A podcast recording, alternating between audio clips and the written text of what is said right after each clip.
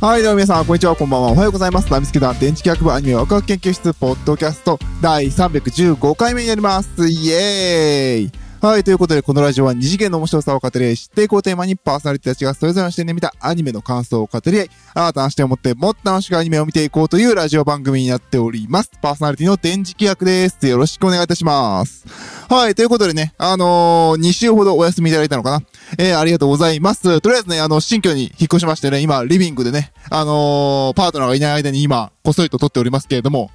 部屋が響く。あの、ちょっともっと狭い部屋でね、響かない部屋でやっていこうかなと思います。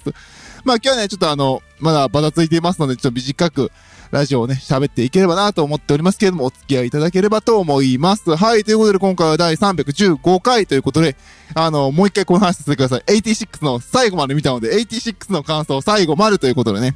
あの、ラジオやってると、なんでしょうね、あの、ほら、もう盛り上がってるやつとか、途中まで見てもうラジオで喋っちゃうみたいなのやっちゃうわけなんですよ。で、何が問題かって、これね、喋った後、見なくなるんですよね。自分でも良くないなと思ってるけれど、どうしてもね、ネタのためにやっちゃうという時もあって、なんか良くねえな悪い YouTuber やってることと似てんなって思ってちょっと反省したりとかしてるんですけど、まあそれでもね、やっぱ最後まで見なきゃなと思っていろいろ最後まで見てますし、そういう努力をやっていけたらと、そのネタをね、今後はちょっとずつやってね、ネタを増やしていけたらなと思っておりますけど、でも、今回のこの86は語りたい。86は語らせてほしいぐらいよね。やっぱりこの作品は話しとかないとなと思うんですよ。特にあの原作読んだ人は、私みたいにこう一巻の原作を読んでる人としては、ここを見ずとは、見ずとはじゃないな。見なくてはっていう感じがしますよね。うーん。どうしてもさ、あのやっぱりあの、前のネタもこの86の感想で言った通り、あのー、原作の一巻が完璧だったんですよね。で、正直な話、アニメもそうなんですけど、2クール以降は、なんでしょうね、あの、満足しちゃった側の人間としては別にその話良くねっていうね。まあ、もちろん中、身見たら重要な話だったんですけどね。あのー、でも、自分としてはやっぱり、あのー、主人公はシンではなくて、ハンドラー1が、あのミリーゼがね、あのやっぱり主人公っていう印象で作品に触れていたので、うん、シンがね、主人公2クール。まあ、一期も、一期も主人公なんだけど、メインとしてはね、ミリーゼの成長の話だったので、そこがね、やっぱり、で、そう、なんていうのかな、最後まで通してやっぱり自分は一巻の内容が大好きだったなっていう感じでしたね。で、まあ、今回のこの86に関しては制作期間が、まあ、ポシャったというか伸びたというか、形で最後の22、23話かな？が、えー、2ヶ月ぐらい伸びたんでしたっけ ?3 月に放送されてっていう形で、まあ、後々になって見させていただきましたけど、でもね、やっぱりね、よかった最後よかった !23 話見たでしょみんな？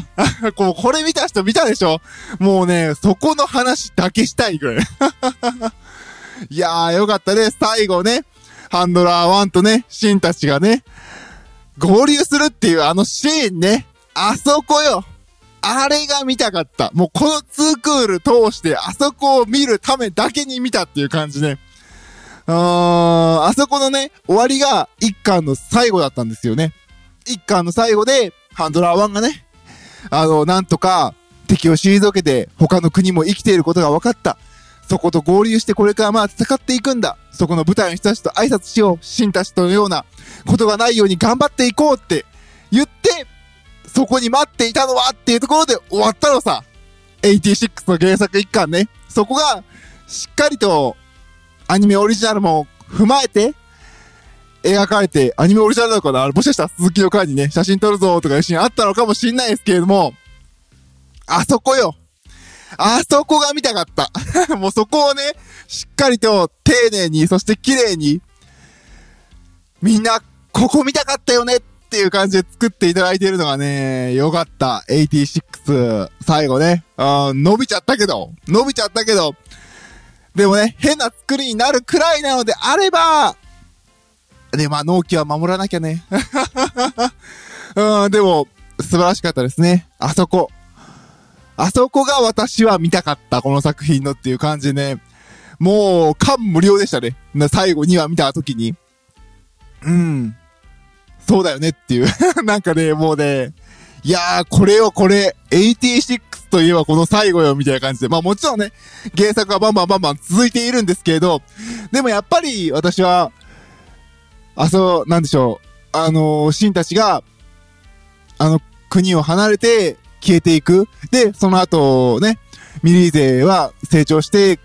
国を引っ張っていく。むちゃくちゃなことをやっても引っ張っていって守っていくっていう流れをして、最後、行き着いた先、他の国とね、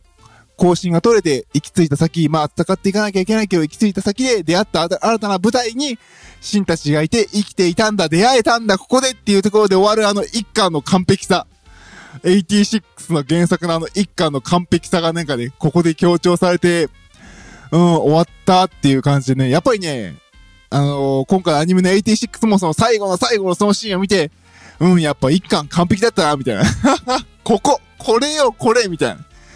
あれを見た時の満足感、本当に原作を読んだ時のあの満足感と全く同じものを感じることができて、やっぱり86って、うん、対象でしたっけ？大樽岳のあの素晴らしい作品だったんだなっていうのをしみじみと、えー、感じる作品でしたね。いやーよかった。まだ見てない人でほんと全部見て。